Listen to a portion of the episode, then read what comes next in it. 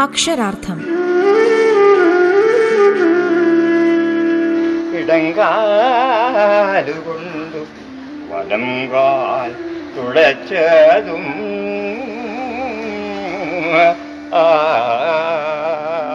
അയ്യപ്പ പണിക്കർ കവിതയുടെ ചാരുരൂപം.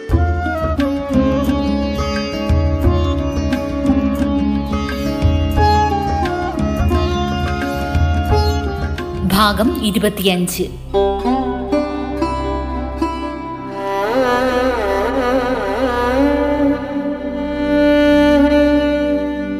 ഹാസ്യരസത്തിന്റെ പാരമ്പര്യം മലയാളത്തിന് എന്നും സ്വായത്തമായിരുന്നു. നമ്മുടെ സാഹിത്യത്തിന്റെ സമാന്തര ധാരകളായിരുന്നു ഫലിതം കലർന്ന സാമൂഹിക വിമർശനവും ആധ്യാത്മികതയിൽ ഊന്നിയ ഗൗരവം നിറഞ്ഞ ദുരന്തബോധത്തിലുറഞ്ഞ മറ്റൊന്നും. പ്രതിഭാശാലികളായവരുടെ കൃതികളിലെല്ലാം ഈ ധാരകൾ വൈവിധ്യമാർന്ന അനുപാതത്തിൽ കൂടിക്കലർന്നിരിക്കുന്നത് കാണാം.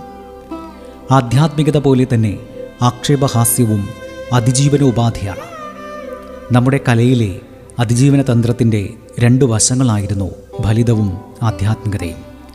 ഏറ്റവും പ്രാചീനമായ അനുഷ്ഠാന കലാരൂപങ്ങളിലും നാടൻ പാട്ടുകളിലും ആ പാരമ്പര്യ സങ്കലനം ആരംഭിക്കുകയാണ്. കാലഘട്ടത്തിന്റെ സംസ്കാരത്തിന് അനുയോജ്യമായി ഈ രണ്ടു ധാരകളുടെയും സ്വഭാവത്തിന് വ്യത്യാസമുണ്ടായിട്ടുണ്ട്. സി വിയുടെയും ചന്തുമേനോന്റെയും ഹാസ്യം താരതമ്യപ്പെടുത്തിയതിൽ തന്നെ ഇത് വ്യക്തമാകുന്നതാണ്. ആഖ്യാന സാഹിത്യത്തിൽ ചന്തുമേനോന് ശേഷം ബഷീറാണ് ഈയൊരു ധാരാസംയോഗത്തെ ആവിഷ്കരിച്ചത്.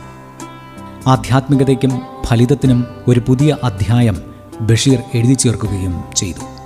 മുടിയേറ്റും പടയണിയും മുതൽ നീണ്ടുകിടക്കുന്ന ഈയൊരു പാരമ്പര്യ സമന്വയം മലയാള കവിതയിൽ നവീകരണം നേടുന്നത് അയ്യപ്പ പണിക്കരിലൂടെയാണ്. നിരർത്ഥക ശബ്ദങ്ങൾ കൊണ്ടുണ്ടാക്കുന്ന ഹാസ്യം മുതൽ പ്രജ്ഞാപരമായ ഫലിതം വരെയുള്ള മേഖലകളിൽ പണിക്കർ വ്യാപരിക്കുന്നു.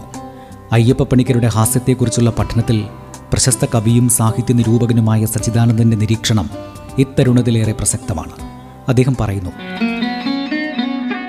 അയ്യപ്പ പണിക്കരെ സംബന്ധിച്ചിടത്തോളം ഐറണി ഒരു അതിജീവന തന്ത്രമാണ്. ചക്രവർത്തിയെ പരിഹസിക്കാനുള്ള സ്വാതന്ത്ര്യമുണ്ടെങ്കിൽ വിദൂഷകന്റെ വേഷം പോലും മോശമല്ലെന്ന് അദ്ദേഹം വിചാരിക്കുന്നു. വിശ്വാസത്തിന്റെതിനേക്കാൾ സംശയത്തിന്റെ കഥകളാണ് അദ്ദേഹത്തിന്റേത്. ബോധ്യങ്ങൾ തിരക്കുന്നതിനേക്കാൾ ബോധ്യപ്പെടാതിരിക്കുന്നതിന്റെ കാരണങ്ങൾ അന്വേഷിക്കുന്നതിലാണ് അവയ്ക്ക് താല്പര്യം സംശയാത്മാവ് മാത്രമാണ് വിനാശത്തിൽ നിന്നും നമ്മെ രക്ഷിക്കുന്നതെന്ന് അദ്ദേഹത്തിന് അറിയാം തത്വചിന്താപരമായ അവിശ്വാസവും കൽപ്പിച്ചുകൂട്ടിയുള്ള കോമാളിത്വവും വിചിത്രമായ അനുപാതങ്ങളിൽ കൂട്ടിച്ചേർത്ത് പ്രത്യക്ഷമെന്നതിനേക്കാൾ പരോക്ഷവും ഋജു എന്നതിനേക്കാൾ വക്രവുമായ ഒരു പുതിയ തരം ആക്ഷേപഹാസ്യം സൃഷ്ടിക്കുന്ന പണിക്കർ തന്റെ നമ്പൂതിരി പൈതൃകത്തെ വിശ്വകവിതാ പരിചയവുമായി ഇണക്കിച്ചേർക്കുന്നതിൽ നിന്നുണ്ടായ ഒരു അത്ഭുത സൃഷ്ടിയാകാമിത് നിന്നെ ഞാൻ പ്രേമിച്ചപ്പോൾ പ്രേമിച്ചുകൊണ്ടിരുന്നപ്പോൾ നിന്നിലെ നിന്നെ തന്നെ ധ്യാനിച്ചുകൊണ്ടിരുന്നപ്പോൾ രേണുക പൊട്ടിച്ചിട്ട മൺകുടത്തിലെ ജല രേഖയിൽ ഗന്ധർവന്റെ മുടിനാരിഴ ചുറ്റി. എന്നെ നീ പ്രേമിച്ചപ്പോൾ പ്രേമിച്ചുകൊണ്ടിരുന്നപ്പോൾ എന്നിലെ എന്നെ തന്നെ ധ്യാനിച്ചുകൊണ്ടിരുന്നപ്പോൾ ഏഴര വെളുപ്പിനു കൊഴുകൂവിയോരെന്റെ മിനിയിലഴകുകൾ ആയിരം തിരി നീട്ടി. തമ്മിൽ നാം പ്രേമിച്ചപ്പോൾ പ്രേമിച്ചുകൊണ്ടിരുന്നപ്പോൾ നമ്മിലെ നമ്മെ തന്നെ ധ്യാനിച്ചുകൊണ്ടിരുന്നപ്പോൾ പൊട്ടിയ കുടങ്ങളും സഹസ്രഭകങ്ങളും എത്രമേൽ പരസ്പരം നമ്മളിന്നിണങ്ങുന്നു തമ്മിൽ നാം പ്രേമിച്ചപ്പോൾ പ്രേമിച്ചുകൊണ്ടിരുന്നപ്പോൾ എത്രമേൽ പരസ്പരം നമ്മളിന്നിണങ്ങുന്നു അയ്യപ്പ പണിക്കരുടെ തനി കേരളീയമായിരിക്കുന്ന ശുദ്ധഫലിതം ആശയമുക്തമായ ഒരു ഹാസ്യമാണ് സൃഷ്ടിക്കുന്നത്. ശബ്ദവും അർത്ഥവും തമ്മിലുള്ള വൈരുദ്ധ്യങ്ങളിലാണ് ഇത് പലപ്പോഴും അധിഷ്ഠിതമായിരിക്കുന്നത്. ചിലപ്പോൾ അർത്ഥഗൗരവത്തിന്റെ കപടമായിരിക്കുന്ന പ്രതീതി ജനിപ്പിച്ചുകൊണ്ട് അതിനെ ഒടുവിൽ തകർത്തും ഗൗരവാർത്ഥവും നിസ്സാരതയും തമ്മിൽ ചേർത്തുവച്ചും ഫലിതത്തെ നിഷ്പന്നമാക്കുകയാണ് ചെയ്യുന്നത്. മുടിയേറ്റത്തിലെ കൂളി പടയണിയിലെ നൈക്കോലവും പരദേശിയും കക്കാരിശി നാടകത്തിലെ സുന്ദരൻ കാക്കാൻ എന്നിവരുടെ ചലനങ്ങളും വാക്കുകൾ കൊണ്ടുള്ള ചെപ്പടി വിദ്യകളും തുടങ്ങി അഭിജാത കലകളായ കൂത്തിൽ ചാക്യാർ ഉപയോഗിക്കുന്ന ഫലിത സംഗീതങ്ങളും കൂടിയാട്ടത്തിലെ വിദൂഷകന്റെ പദങ്ങളും ചലനങ്ങളും വരെ നിറഞ്ഞു നിൽക്കുന്നുണ്ട് ഈ ഒരു ശുദ്ധമായ ഫലിതത്തിൽ. നമ്പൂതിരി കഥകളും ശ്ലോകങ്ങളുമൊക്കെ ഇതിനെ ഒരു കാലത്ത് പരിപോഷിപ്പിക്കുകയും ചെയ്തിരുന്നു. നമ്പൂതിരി കഥകളിലും ഫലിതങ്ങളിലും ഒരുപോലെ അഗ്രഗണ്യനായിരുന്ന കുഞ്ഞുണ്ണി മാഷിന്റെ സുഖം എന്ന കഥ കേട്ടിട്ട് നമുക്ക് തിരിച്ചു വരാം. തിരുമേനിക്ക് അങ്ങേയറ്റം സുഖമായിട്ടുള്ളത് എന്താ ഈ ഇരിങ്ങാലക്കുട ഉത്സവത്തിന് അങ്ങോട്ട് പോവുക അതാണോ അങ്ങേയറ്റം സുഖമായിട്ടുള്ള കാര്യം? എന്നിട്ട് പകൽ മുഴുവനും എഴുന്നള്ളത്തും മേളവും ഓട്ടംതുള്ളലും കുറത്തിയാട്ടവും ഞാണമക്കളിയും ചാക്യാർകൂത്തും ഒക്കെ അങ്ങോട്ട് കണ്ട് രാത്രി എഴുന്നള്ളപ്പും കാണുക. എന്നാലും സുഖം മുഴുവനായില്ല. സുഖം മുഴുവനാകാൻ പിന്നെ എന്താ വേണ്ടേ? അത്താഴ ശിവയിൽ കഴിഞ്ഞ് രാത്രിക്ക് വിളക്ക് വെച്ച കഥകളി അങ്ങോട്ട് കാണുക. അങ്ങനെ ഉത്സവം ഏഴു ദിവസം രാത്രിയും പകലും കണ്ട് പിറ്റേന്ന് ഇളവയിലും കൊണ്ട് ഇല്ലത്തേക്ക് മടങ്ങി തല നിറച്ച് എണ്ണ അങ്ങോട്ട് തേച്ച് കുളിക്കുക. എന്നിട്ട് സന്ധ്യാവന്ദനവും തേവാരവും കഴിച്ച് അങ്ങോട്ട് വരുത്തി ചെന്നിരുന്ന് അങ്ങോട്ട് പുളിച്ച മോരും കൂട്ടി വയറ് നിറച്ചങ്ങോട്ട് ഉണ്ണുക. ഓ പുളിച്ച മോരും കൂട്ടി ഉണ്ണണതാണോ സുഖം? ഉണ്ണണതല്ല. ഊണ് കഴിഞ്ഞച്ച് കയ്യും കഴുകിന്ന് വരുത്തി ഓടിച്ചെന്നൊരു കിടത്തം കിട്ട് കിടക്കുക. എന്നിട്ട് ഒരോറക്കം അങ്ങോട്ട് ഉറങ്ങുക. അപ്പോൾ ഉറങ്ങണതാണോ? തിരുമേനിക്ക് സുഖമായിട്ടുള്ള കാര്യം. അല്ല ഉച്ചയ്ക്ക് ഉണ്ണാറായി നകത്തുള്ള ആൾ വന്ന് കുലിക്ക് വിളിച്ച നേരെ അങ്ങോട്ട് കണ്ടമിഴിക്കാണ്ട് ഉണ്ണുക. എന്നിട്ട് കൈ കഴുകി നിരത്തിയിട്ട് ഒന്നുകൂടെ കിടന്നങ്ങോട്ട് ഉറങ്ങുക. എന്നിട്ട് എന്താ തിരുമേനിക്ക് ഉറക്കമല്ല സുഖം എന്ന് പറഞ്ഞത്? ആ അങ്ങനെ അങ്ങോട്ട് ഉറങ്ങുമ്പോൾ മൂത്രം ഒഴിക്കാൻ മുട്ടും. എന്നാലോ ഇണീക്കില്ല കാക്കൂട്ടിൽ കയ്യും തിരിക്കി പിന്നെ അങ്ങോട്ട് കിടക്കും. അപ്പോൾ മൂത്രം മുട്ടി കിടക്കലാണ് തിരുമേനിക്ക് സുഖം.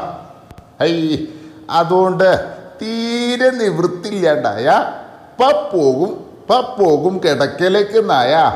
എണീറ്റോടി ഓവക്കത്ത് ചെന്ന് ഇരിക്കാൻ കൂടി നേരില്ലാത്തോണ്ട് നിന്നിട്ട് തന്നെ അങ്ങനെ ശരോന്നങ്ങോട്ട് ഒഴിക്കുക. അപ്പുണ്ടല്ലോ ഒരു സുഖം. ആ സുഖം പോലൊരു സുഖം. അതൊന്ന് അനുഭവിച്ചറിയണത് തന്നെയാ. അക്ഷരാർത്ഥം ഇടവേളയ്ക്ക് ശേഷം തുടരും.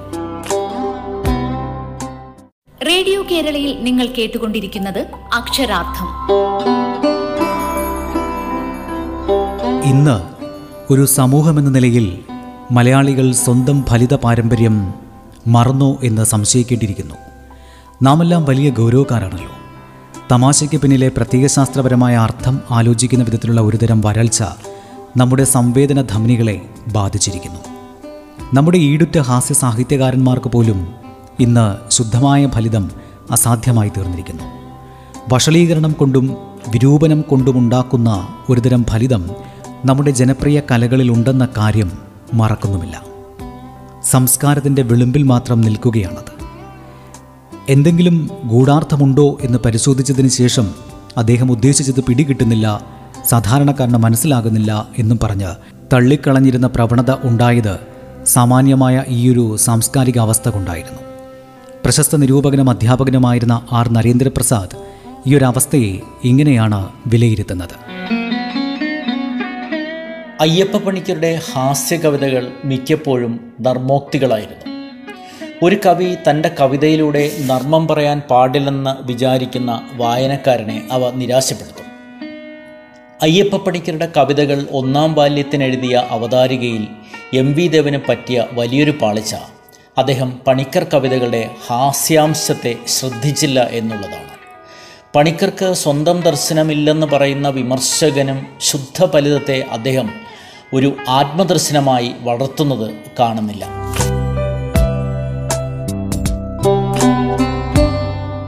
ഇവിടെ ഒരു കാര്യം നാം ശ്രദ്ധിക്കേണ്ടതുണ്ട്. വിശദീകരിക്കുമ്പോൾ നർമ്മത്തിന്റെ സുഖം നഷ്ടമാകുന്നു എന്നതാണത്. വിശദമാക്കുമ്പോഴേക്കും ഒരു മേഘം ചിതറും പോലെ അത് അതല്ലാതായിത്തീരും. ഒരു കാലത്ത് വലിയ വിവാദങ്ങൾ ഉയർത്തിയ കം എന്ന കവിത ശ്രദ്ധിക്കുക. കം തകം പാതകം കൊലപാതകം വാഴക്കൊലപാതകം നേന്ത്രവാഴക്കൊലപാതകം വാഴക്കൊലപാതകം കൊലപാതകം പാതകം തകം കം. ഈ ഒരു കവിത പ്രസിദ്ധീകരിച്ചു വന്നപ്പോൾ നിയോ ക്ലാസിസം ഫോർമലിസം എന്നും മറ്റും ആക്രോശിച്ചുകൊണ്ട് ആളുകൾ അന്ന് അയ്യപ്പ പണിക്കർക്ക് നേരെ തിരിയുകയുണ്ടായി. നർമ്മബോധത്താൽ ഉൾക്കൊള്ളുന്നതൊന്നും കവിതയിൽ പ്രതീക്ഷിക്കുന്നില്ലെന്നും വലിഞ്ഞു മുറുകിയ മനസ്സിന്റെ സൃഷ്ടിയാണ് എല്ലാ കവിതയുമെന്നായിരുന്നു അവരുടെ വിശ്വാസം. നരേന്ദ്രപ്രസാദ് തുടരുന്നു. കാൽപ്പനിക വ്യക്തിത്വമെന്ന് പണ്ട് പറഞ്ഞിരുന്നത് പോലെ ആധുനിക വ്യക്തിത്വം എന്നൊരു അവ്യക്ത സങ്കല്പം അന്നത്തെ സാഹിത്യക്കാറ്റിലുണ്ടായിരുന്നു ആധുനിക കവി ചിരിച്ചുകൂടാ എപ്പോഴും ദാർശനികനായിരിക്കണം. ഹാസ്യവും മറ്റും പ്രയോഗിച്ചാൽ തന്നെ അതൊരു ദാർശനിക ശില്പത്തിനുള്ളിലെ ആകാവൂ എന്നും മറ്റുമുള്ള ധാരണ അന്നത്തെ പല എഴുത്തുകാരെയും സ്വാധീനിച്ചിരുന്നു. എന്നാൽ അയ്യപ്പ പണിക്കർ ഇത്തരം ചിട്ടകളോട് എന്നും വിമുഖനായി തന്നെ നിന്നു. വാക്കുകളെ ഫലിതവൽക്കരിക്കുന്ന നർമ്മ കവിതകളും അയ്യപ്പ പണിക്കർ എഴുതിയിട്ടുണ്ട്. അത്തരം കവിതകളിൽ ഏറ്റവും ശ്രദ്ധേയമായിട്ടുള്ള ഒരു കവിതയായിരുന്നു കിഷ്കിന്ധ എന്ന കവിത. കിഷ്കിന്ധ എന്ന പദം വച്ചുകൊണ്ട് ഒരു കളി തന്നെ അദ്ദേഹം സാധ്യമാക്കിയിരിക്കുന്നു. കിഷ്കിന്ധ കിഷ്കിന്ധ കിസു കിസു കിഷ്കിന്ധ ഉയ് സുഗ്രീവ ഉയ് ഹനുമാൻ ഉയ് കിഷ്കിന്ധ എന്നിങ്ങനെയുള്ള ഈ ഒരു കവിതയിൽ ഒരു നർമ്മത്തിനപ്പുറം എന്തെങ്കിലും കാര്യമായി ഉണ്ടോ എന്നന്വേഷിക്കുന്ന ആശയപ്രേമിയായ വായനക്കാരനെ കൂടി പണിക്കർ പരിഹസിക്കുന്നതായി അനുഭവപ്പെടുന്നു. അതുപോലെ ഫലിതവൽക്കരണത്തിന് വിധേയമാകുന്ന മറ്റൊരു പദമാണ് കുഠാകു എന്നത്. കൊത്തിക്കൊത്തി കൊത്തിക്കയറുക കുഠാകു എന്നുള്ള തുടക്കം തന്നെ പച്ചമലയാള പദങ്ങളും കഠിനമായ സംസ്കൃത പദവും തമ്മിലുള്ള ഇടച്ചിലിനിടയിലൂടെ ഒരു നർമ്മം നടത്താനായിരുന്നു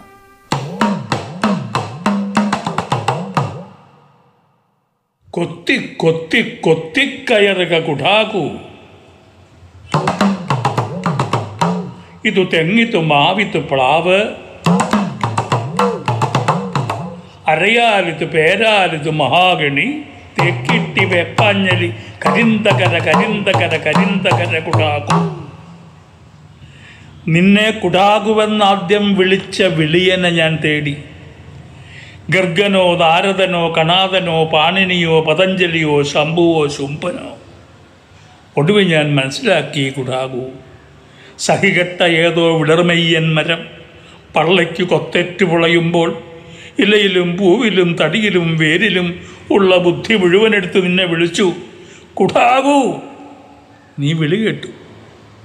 പുഴുവിനെ നോക്കി പഴുതുണ്ടാക്കി ആ പേരിൽ ലക്ഷം കൂട് പണിയുന്ന ആശാരിപ്പക്ഷി നിന്റെ തലപ്പാവാരുണ്ടാക്കി. നിന്റെ മാസവരുമാനമെന്ത് നികുതി കൊടുക്കാതെ നീ കാത്തു സൂക്ഷിക്കുന്ന ഈ മരമായ മരമൊക്കെ നിന്നെ ഞാൻ താങ്ങി നിർത്തുന്നല്ലോ. നീ വന്നിരുന്നപ്പോൾ നിനക്ക് കൊത്താൻ പാകത്തിന് ഇന്നലെ ഒരു മരം ചെരിഞ്ഞു നിന്ന് തരുന്നത് ഞാൻ കണ്ടു. ഭയം പോലെ പ്രേമവും നീ കൊത്തിവെക്കുന്നു. ഇവിടെ കരിന്തകര ഉൾപ്പെടെയുള്ള മരങ്ങളെല്ലാം പച്ച മലയാള മരങ്ങളും ഈ മരം കൊത്തി മാത്രം കുഠാകുവുമാകുന്നു. ഇതിന് ആ പേര് വന്നത് സംസ്കൃതക്കാരൊന്നും അങ്ങനെ വിളിച്ചതുകൊണ്ടായിരുന്നില്ല. പണ്ട് വേദനിച്ച് പുളഞ്ഞ മരങ്ങൾ കുഠാകു എന്ന് അന്തം വിട്ട് വിളിച്ചു പോയതാണെന്നുമാണ് അയ്യപ്പ പണിക്കരുടെ പക്ഷം. ഇത്തരമൊരു നർമ്മത്തെ ചേതോഹരമായ ഒരു കാവ്യബിംബമാക്കി മാറ്റുന്ന ഒരു രണ്ടാം ഘട്ടവുമുണ്ട് കുഠാകുവിൽ. കേരള വാദ്യമേളമടിക്കുന്ന ഒരു വാദ്യക്കാരനാണ് ഈ കുഠാകു. കഥകളി പരീക്ഷയെപ്പോലെ കാറ്റിലാടുന്ന മരങ്ങൾക്ക് വികാര സമീകരണമേകുവാൻ അപേക്ഷിക്കുകയാണ് കവി. താനും ഒപ്പമുണ്ടത്രേ. ആരാണ് ഈ കഥകളി പരീക്ഷ ഈ പരീക്ഷയ്ക്ക് വികാര സമീകരണം കൊടുക്കുന്ന വാദ്യക്കാരനായി കുഠാഗു മാറുകയാണ്. താനും കുഠാഗുവിന്റെ സഹകാരിയാണ്. അഥവാ തന്നെ തന്നെയെന്നും വരാം. ഇവിടെ ഏറ്റവും ശ്രദ്ധിക്കേണ്ടതായ ഒന്ന് മരം കൊത്തിയെയും ഒരു കഥകളി മദ്ദളക്കാരനെയും അല്ലെങ്കിൽ ഒരു ചെണ്ടക്കാരനെയും അന്യോന്യം തൊടുക്കുന്നതിന് കാരണമായ ഹാസ്യപ്രധാനമായ ആ സൂക്ഷ്മമായ സാധർമ്മ്യത്തെയാണ്. നിന്നെക്കുറിച്ച് ഞാൻ ഈ വേദരചന നടത്തുമ്പോൾ നീ അടുത്തുള്ള പ്ലാവിൽ വന്നിരിക്കുന്നു. പഴുത്തു സുഗന്ധം വഴിയുന്ന ചക്കയെ നീ ഗവനിക്കുന്നില്ല കൊട്ടുമ്പോൾ മുഴക്കമുള്ള തായ്തടിയുടെ പള്ളയ്ക്ക് ചാഞ്ഞിരുന്ന് വീണ്ടും ഇളകി നിലയുറപ്പിച്ച് ശ്രുതി നോക്കി തിരുത്തി നീ നമ്മുടെ കേരള വാദ്യമേളം അടിക്കുന്നു. അത് കേട്ട് അത് വെറും മരംകൊത്തി എന്ന് അപഹസിക്കുന്നു നമ്മുടെ തമിഴകത്തു വാദ്യാർ. ഇതാ പറഞ്ഞു തീരും മുമ്പ് അടുത്തു നിൽക്കുന്ന തെങ്ങ് നിന്റെ ശ്രദ്ധയാകർഷിക്കാൻ വേണ്ടി മെയ്വഴങ്ങി നിൽക്കുന്നു. ചെല്ലു കുട്ടാകൂ ചെല്ലു. കേരവൃക്ഷ കേദാരത്തിലെ കേളുകൊട്ടു തുടങ്ങൂ. കാറ്റിലാടുന്ന കഥകളി പരീക്ഷയ്ക്ക് വികാര സമീകരണമേകൂ.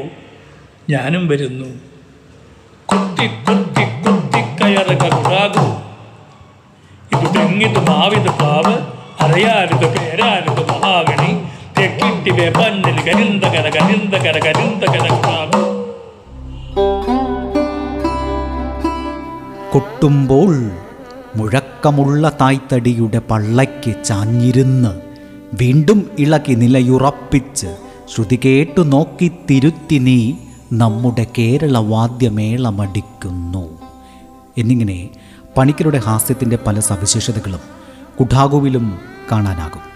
ശബ്ദം കൊണ്ടുള്ള അസാധാരണമായ ബിംബവത്കരണം നർമ്മത്തിൽ നിന്ന് ഗൗരവത്തിലേക്കും മറിച്ചുമുള്ള കുതിപ്പ് അതിനനുസരണമായ ഭാഷാപരമായ ചാട്ടങ്ങൾ ഇവയെല്ലാം ഒതുക്കി നിർത്തുന്ന ഒരു നാടകീയ സന്ദർഭവും ഈ കവിതയെ വ്യത്യസ്തമായ ഒരു തലത്തിലേക്കാണ് ഉയർത്തിയിരിക്കുന്നത്.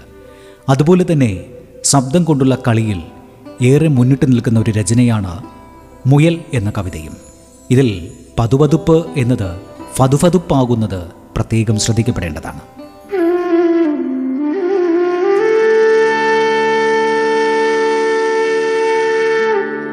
അക്ഷരാർത്ഥം.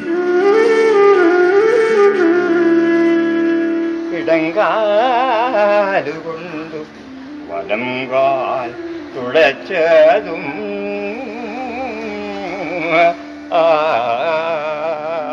അയ്യപ്പ പണിക്കർ കവിതയുടെ ചാരുരൂപം. രചന പി എൽ വിജയകുമാർ. ശബ്ദ സാന്നിധ്യം ഹിഷാം അബ്ദുൽ സലാം.